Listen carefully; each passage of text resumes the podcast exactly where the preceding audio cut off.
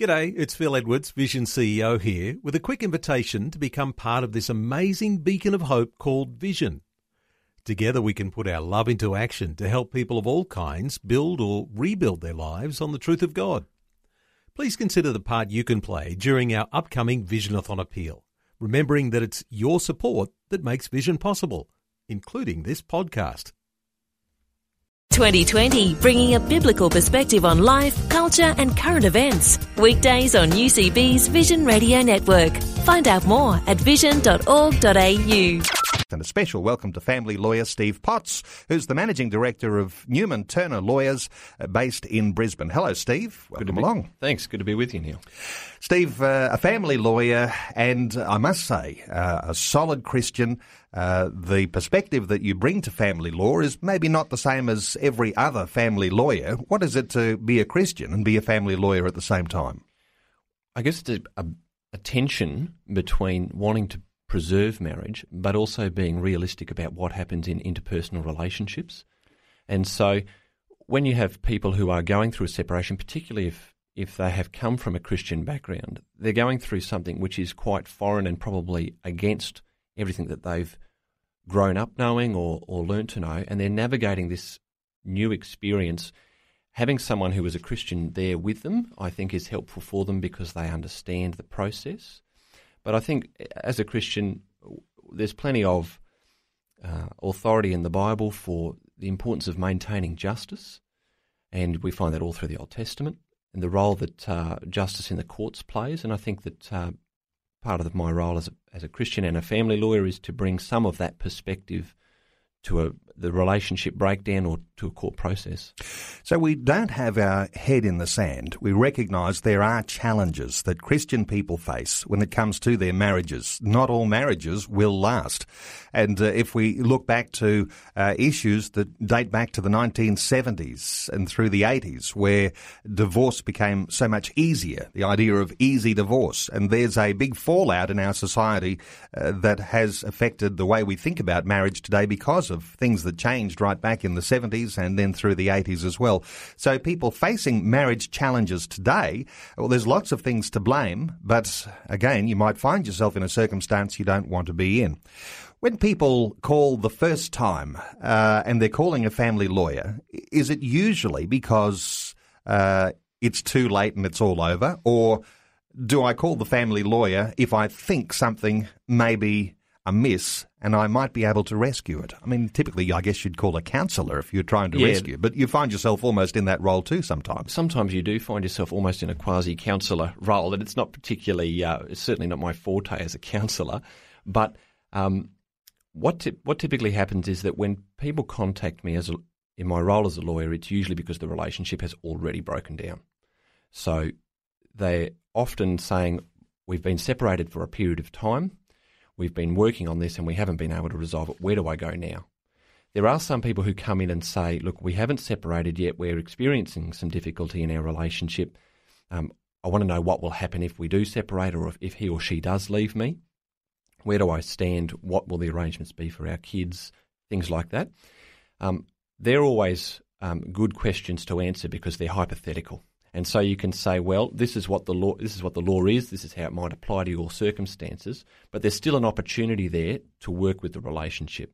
And so, uh, as I'm sure you can imagine, as a family lawyer, I have a lot of contacts who are counsellors, counsellors, pastors, people like that, who I can say to a client, "Well, look."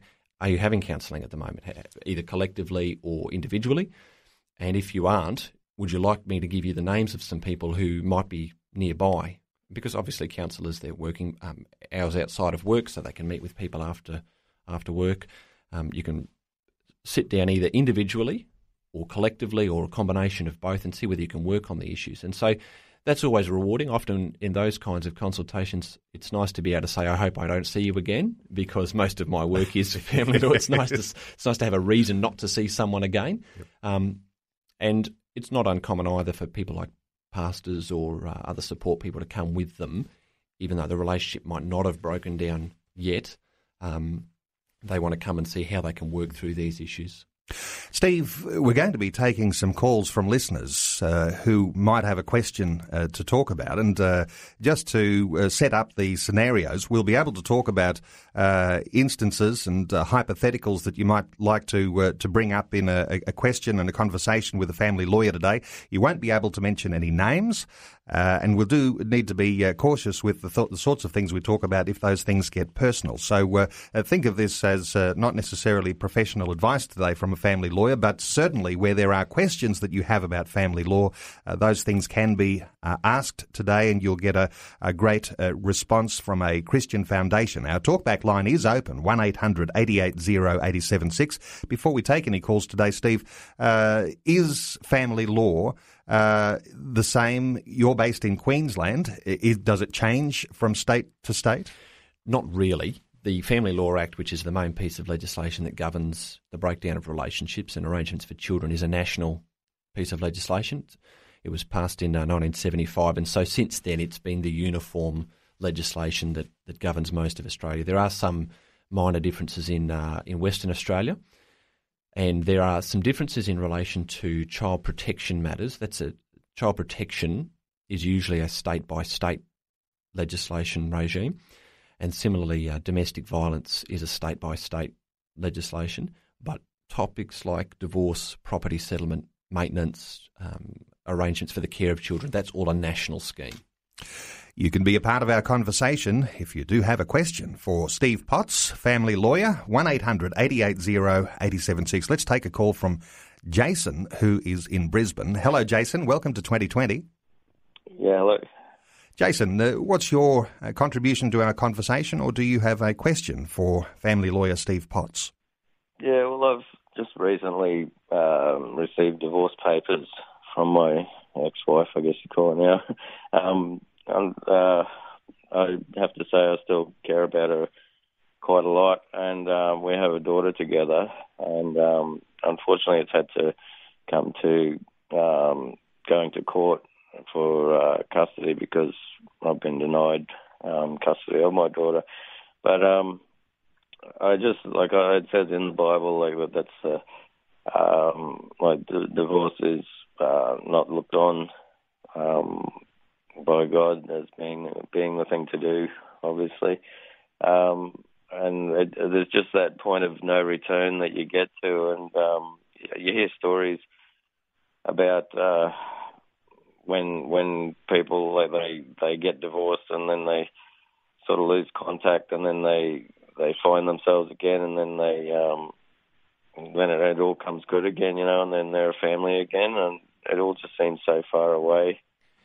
I just um, sometimes that's true, Jason. I've it's it's not uncommon um, to to find people who have separated and then years down the track are able to restore their relationship. So I've had a few matters like that myself. It kind of comes out of the blue when it arises, and you think, "Oh goodness, I didn't see that coming." But it's not un, it's not un, unheard of for people to be able to reconcile even years after the event, even though they might have been through um, separation uh, that's been determined by the court, where there has to be orders made by a court about the amount of time they spend with their children or how their property is divided, and yet they can sometimes resurrect that in the future.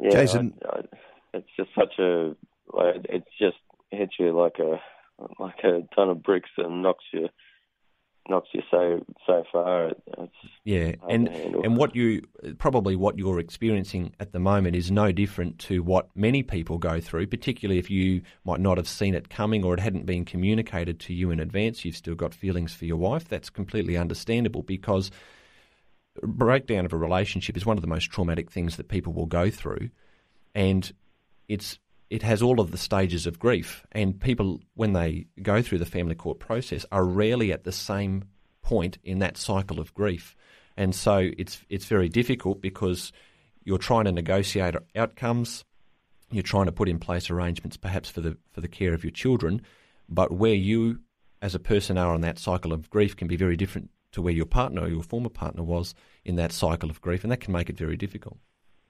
Yeah, yeah, we were unevenly yoked in the in the way of um, uh, our beliefs as well, which didn't make things any easier. Yeah, I can imagine that that, that, that can make it very difficult when you're trying to work through um, difficulties in the marriage when you're not coming from that shared um, worldview, that can make it a little bit more difficult to negotiate that because you might hold very strong feelings about why things should be done a certain way, but your wife might have no reference point to understand why it is that you feel that way. Jason, you mentioned that you're already in court and uh, you're battling uh, for custody. Uh, uh can you tell us uh, how you're feeling about how uh, the circumstances come together when you actually are in court and you have to go through that process?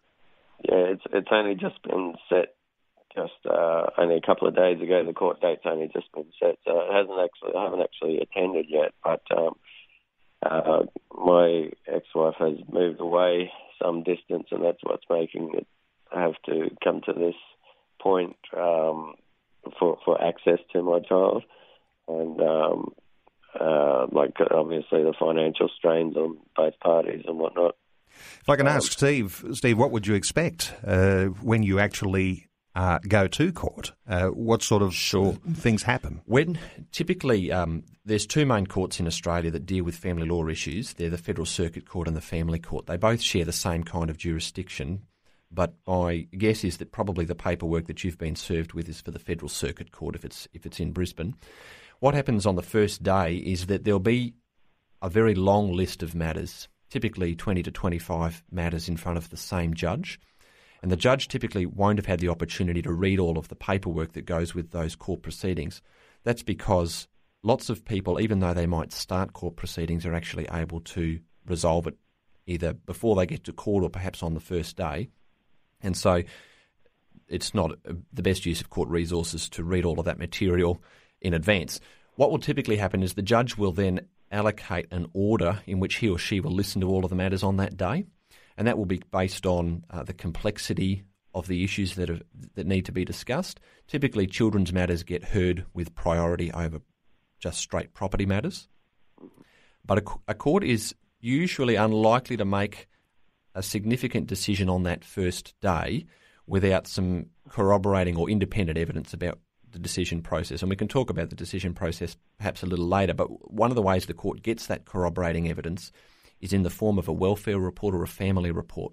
And that's usually conducted either by a social worker who's employed by the court, or sometimes it's by a social worker in private practice. So both of the parties might privately engage a social worker who prepares a report. And that report looks at things like the nature of the child's relationship with each parent and uh, the level of attachment that they have with the parents and how the parents are able to uh, manage their responsibilities as parents and that person will usually make some uh, some recommendations, which will then inform the judge at a later hearing date. It's Neil Johnson with you on this Wednesday edition of 2020. We are talking family law today. Steve Potts, family lawyer, and as I often say, uh, the sorts of things we talk about on 2020 always about nurturing and uh, growing marriages, and so that people can live together in some level of harmony and not have to go through issues of divorce. But we would not have our head in the sand, so we are taking the opportunity today to be able to talk about what happens when things do go bad in your marriage. And Steve Potts, family lawyer, and coming from a Christian perspective when it comes to family law. You can be a part of our conversation.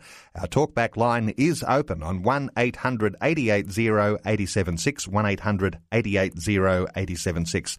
Uh, Steve, let's take another call. Uh, we have a caller from Melbourne, Michael from Coburg. Hello, Michael. Welcome back to 2020. Hello, Neil. Michael, what's your contribution, uh, or you do have a question for Steve? I do, yes. Two questions. Thanks, Steve, for your time. You're welcome. We really appreciate it. Um, one, of the, uh, one of the questions is um, in relation to um, what's, from your experience, Steve, what's causing most of the divorces? I mean, besides selfishness, obviously, but what are you finding is um, a very, very common thing that keeps popping up when it comes to divorce. Pro- probably the most common thing, the most common cause of the breakdown in a relationship is that people just have lost the abu- ability to communicate.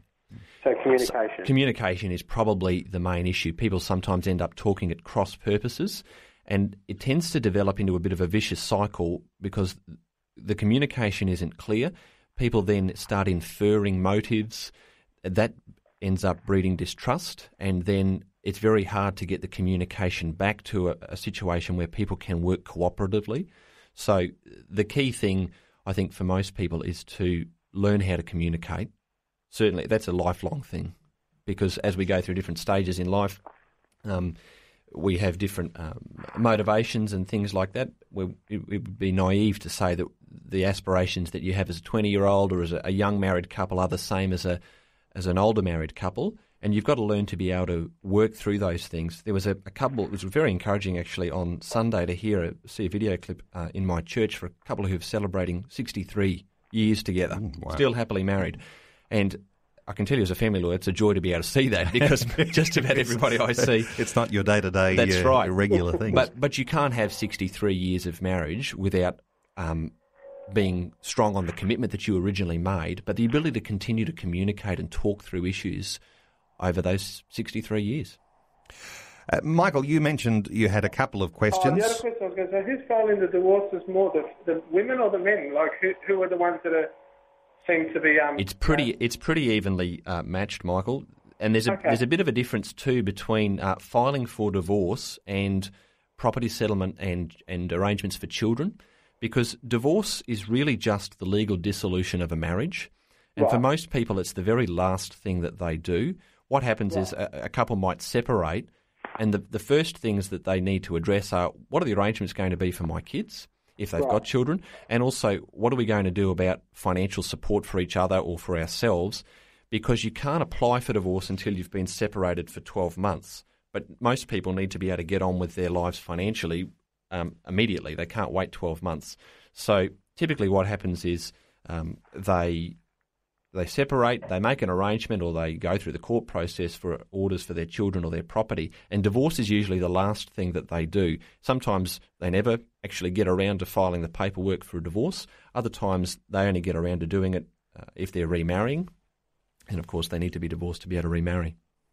Michael from Coburg, thanks so much for being part of 2020 today. Uh, let me ask you, uh, Steve, about a word that you must deal with very regularly, and that is this word animosity, because mm.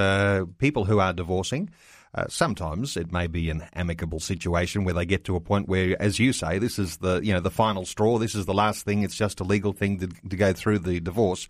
Uh, but animosity, you must be dealing with people who really hate one another. Uh, when they're sitting in your office or if they're going through processes in the lead up to a divorce. Yes, that's true, and and that's that's quite a challenge to deal with because that kind of an attitude it's, it's completely understandable because of the trauma. It's part of the grief cycle. That that process of anger, that processing of anger, is very common. It does make it very difficult to negotiate outcomes for children and property because it's like a set of blinders on a horse. You can only see what's right in front of you, and that, that doesn't help when you're trying to come up with a new arrangement that might be better suited for your kids.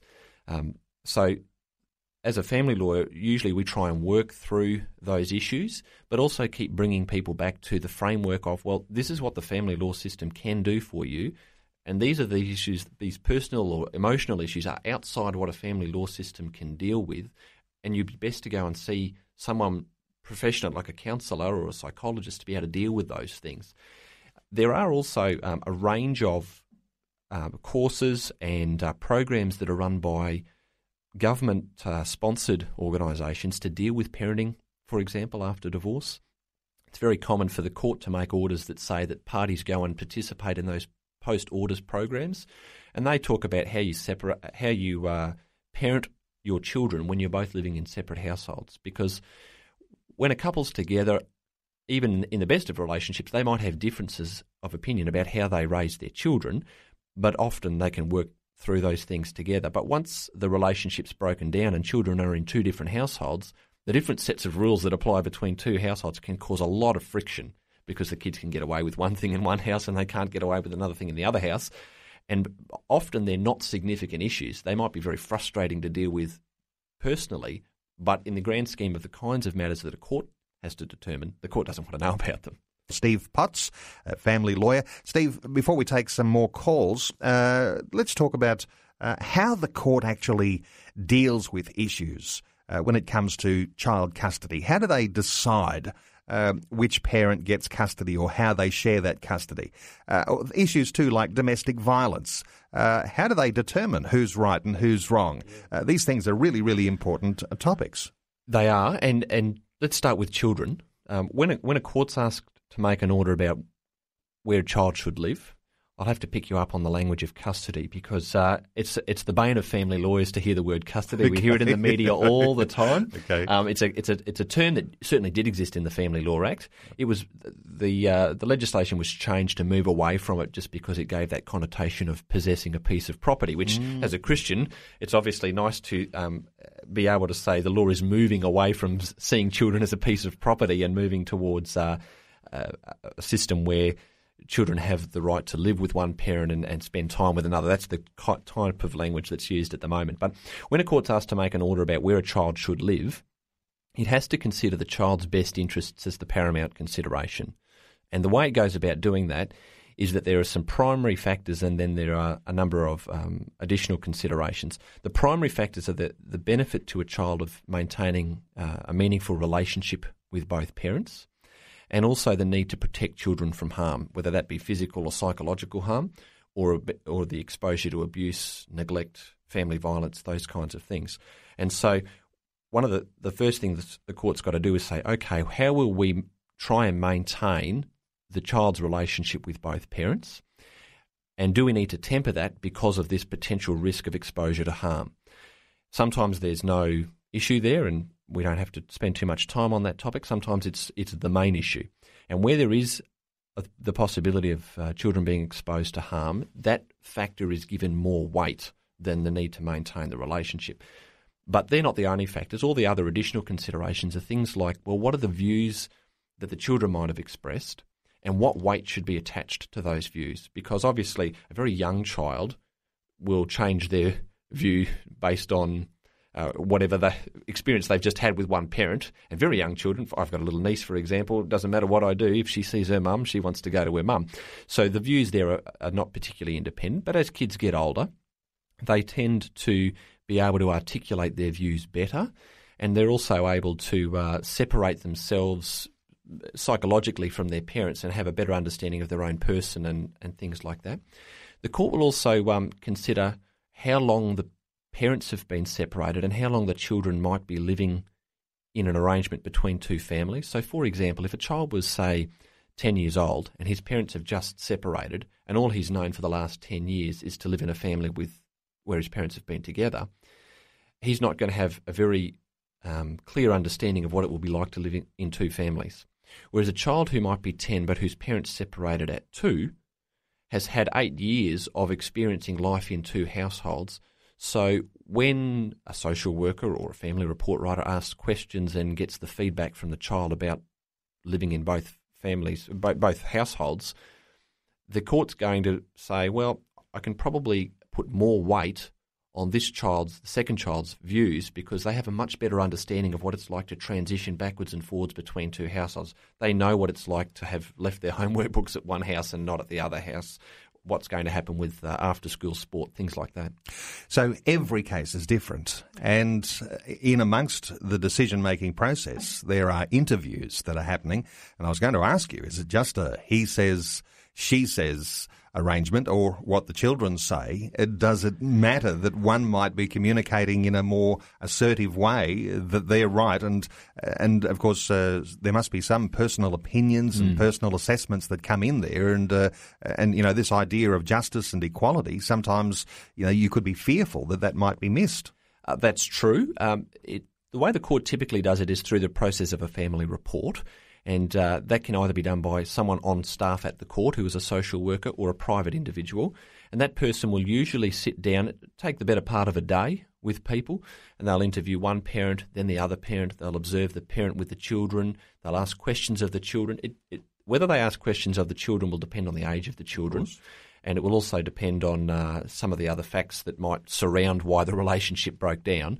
But those uh, those questions and answers are usually prepared into a report anywhere between 15, 20, 25 pages long, usually, and then that's made available to both of the parties. That, of course, doesn't. That's not the be all and end all of how a court makes its decision. It doesn't just say, "Oh well, the family report uh, writer recommended alternate weekends to dad and the rest of the time with mum, and then rubber stamp that outcome," because that person who gave the report is just one more piece of evidence that the court's got to consider. Uh, Mum might have sworn an affidavit that's got some detail about what's happened. Dad might have sworn an affidavit that's got some detail. They each might have some corroborating witnesses who have seen various things that have taken place. And then the family report writer might have also uh, attached that report to an affidavit. If it gets to the point of a trial, each of those people who have sworn statements will be cross examined as a part of the court process. And that's where alternate scenarios can be put to people or that evidence can be challenged to determine whether or not it's truthful or whether it's logical, whether it's consistent with what might have happened, and all the other evidence.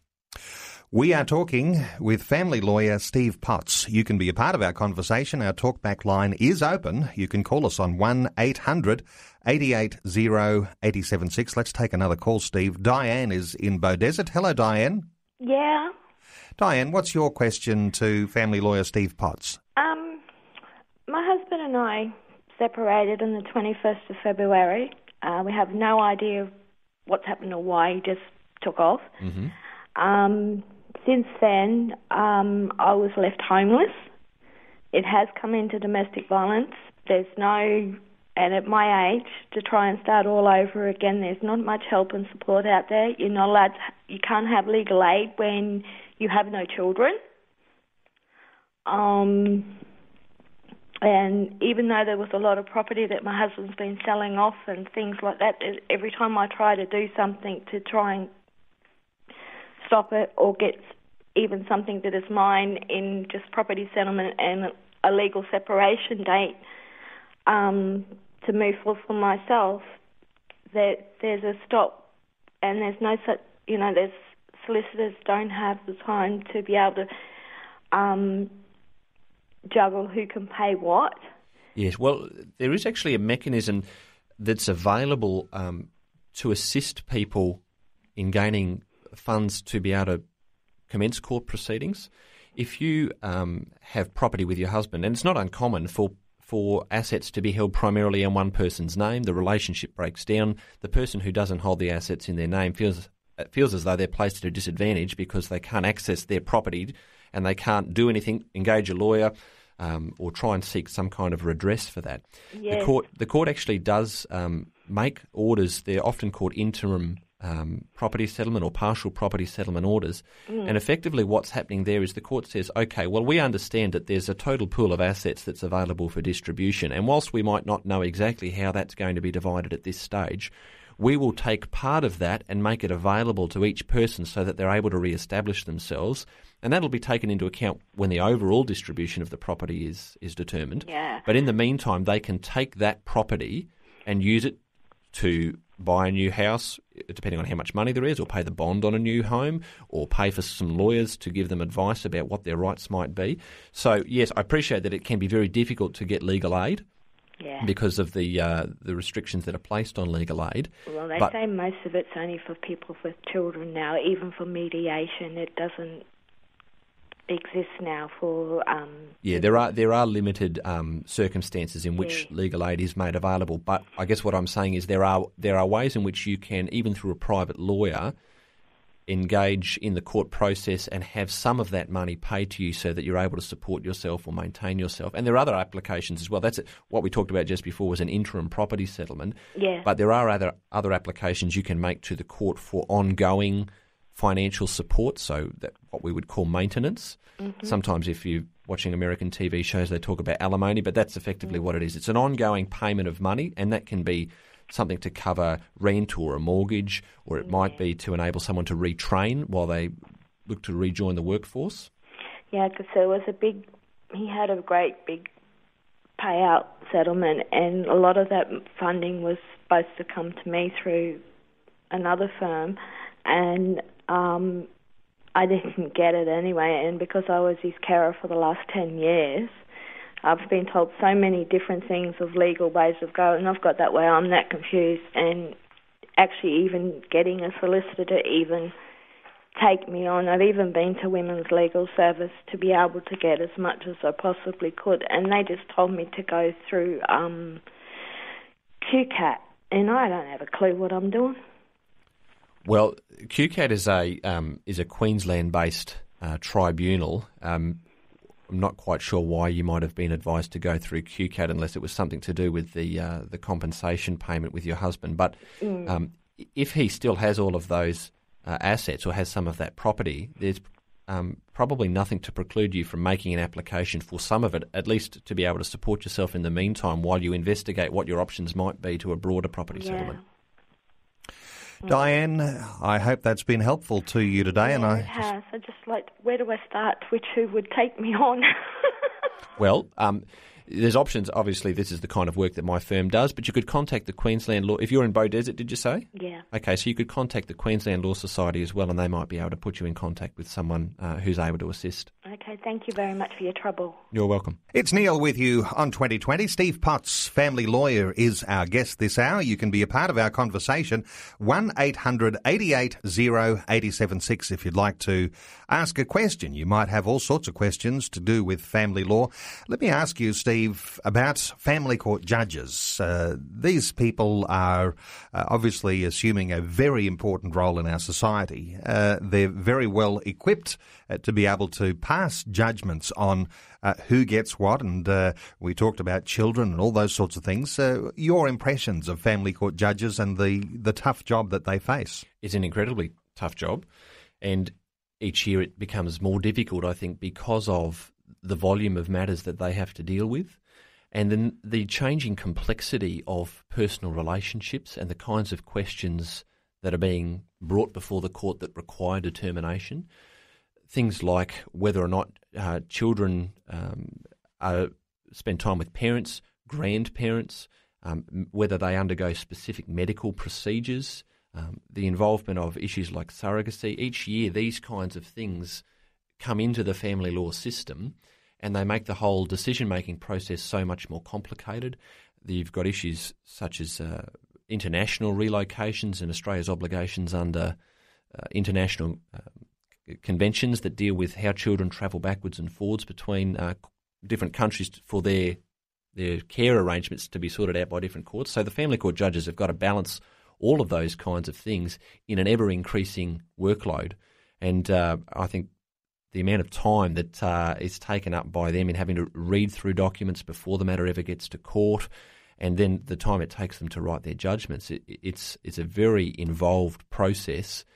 And the, the volume of cases that they deal with makes that so much more difficult.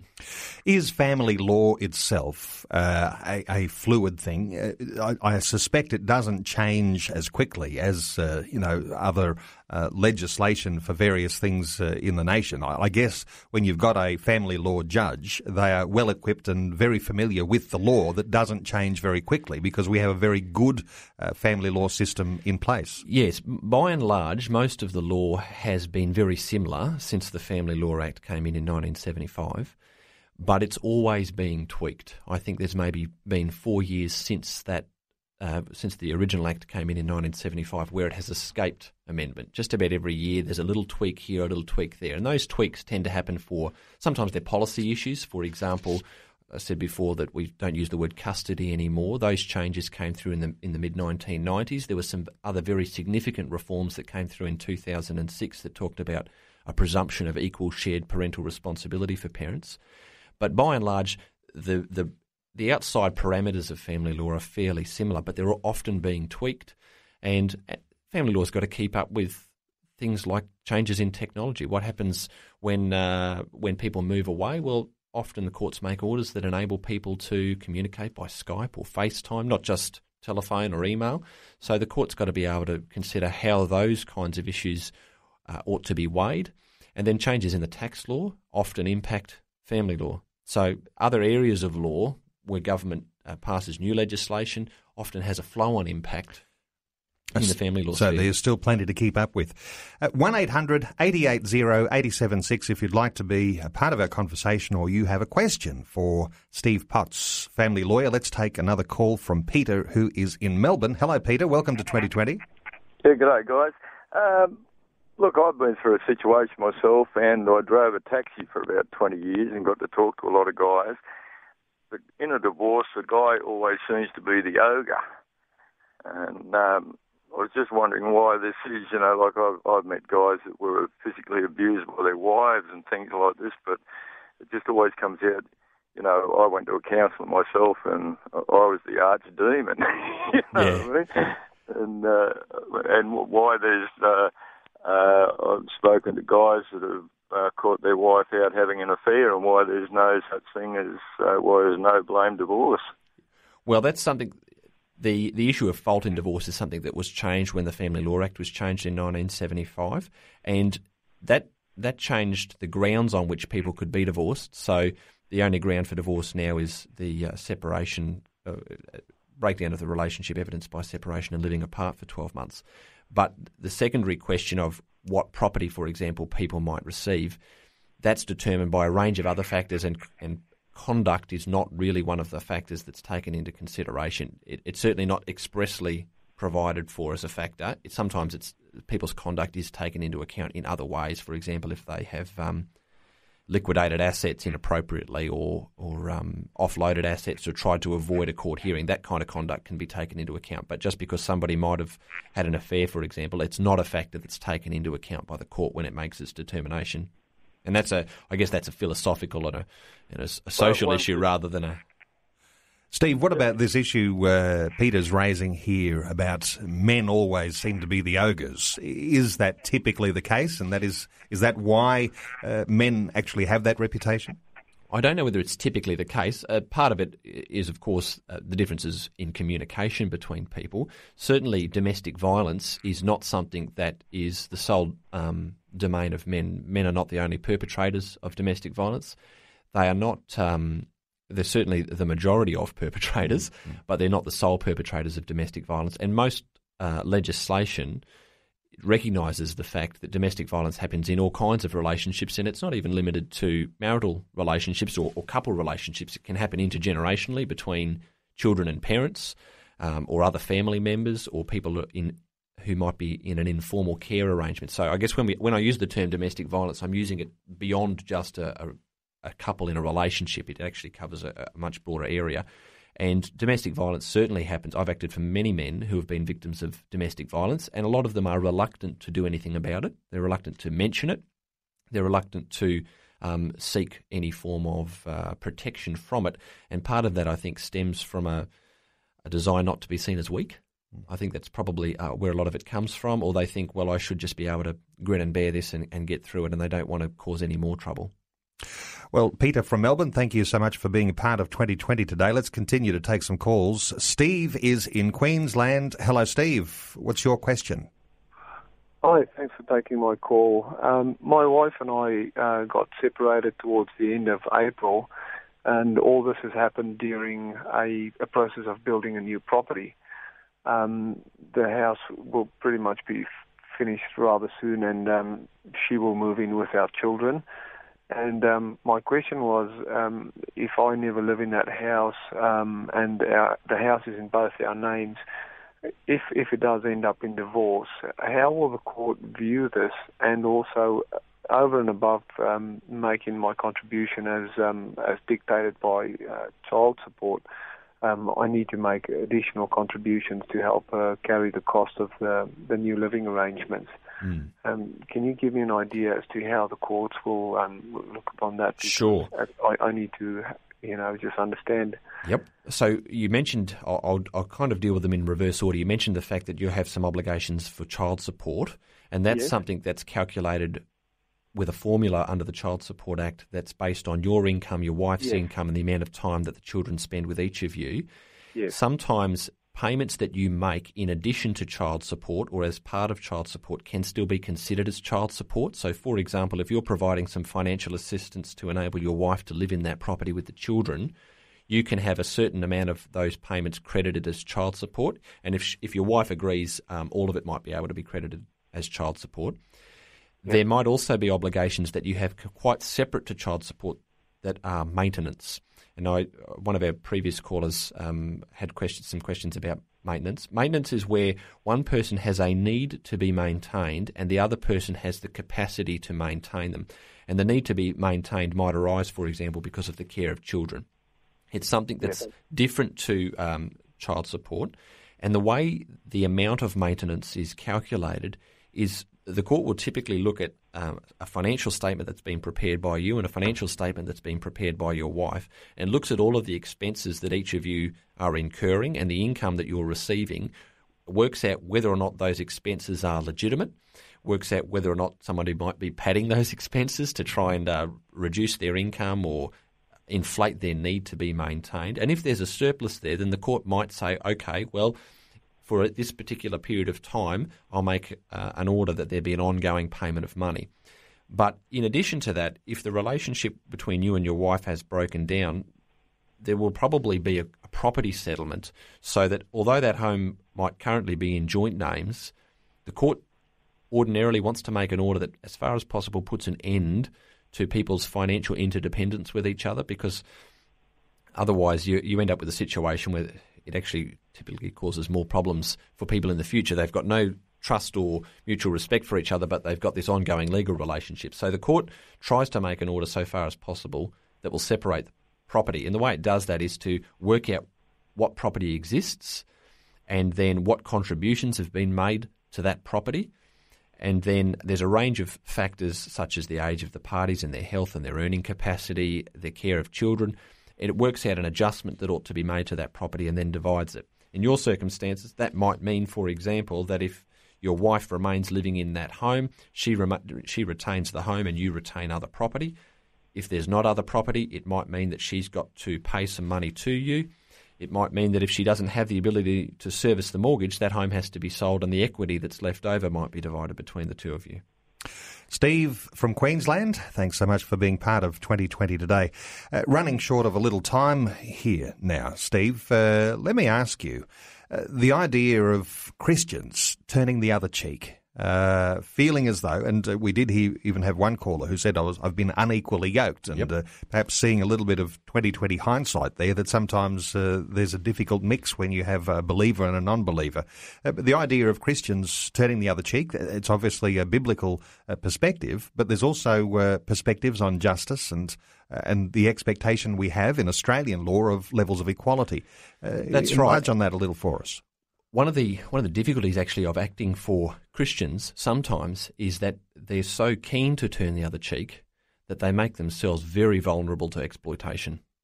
And I can understand why they hold the view that they want to turn the other cheek because they they know that that's what they're commanded to do in the Bible. They say I need to be extending an attitude of graciousness towards this other person even though I might have been the one who's been wronged. Typically though, if if that's happening, the person who has or the power then thinks, yippee, I can just uh, exploit this person and, and make even more advantage, take even uh, more advantage out of the situation. So the, the balance is saying to, to a client in those circumstances, if it's a property settlement, for example, you've only got one opportunity to do this property settlement with your husband or wife.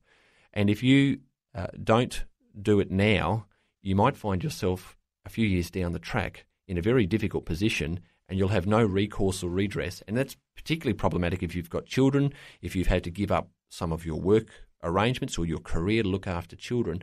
That's not particularly just um, because one person might end up wearing all the responsibility and having all of the uh, obligation to care for the children. That might have an impact on their career, but it doesn't necessarily mean that um, they can just step back into the workforce. And so part of the challenge comes with telling clients, okay, I understand that you feel that way, and I understand that you don't want to be antagonistic towards this court process. I understand that you want to do this as amicably as possible, but it's important to understand that if you don't um, involve yourself in that process, you face the very real prospect of being exploited.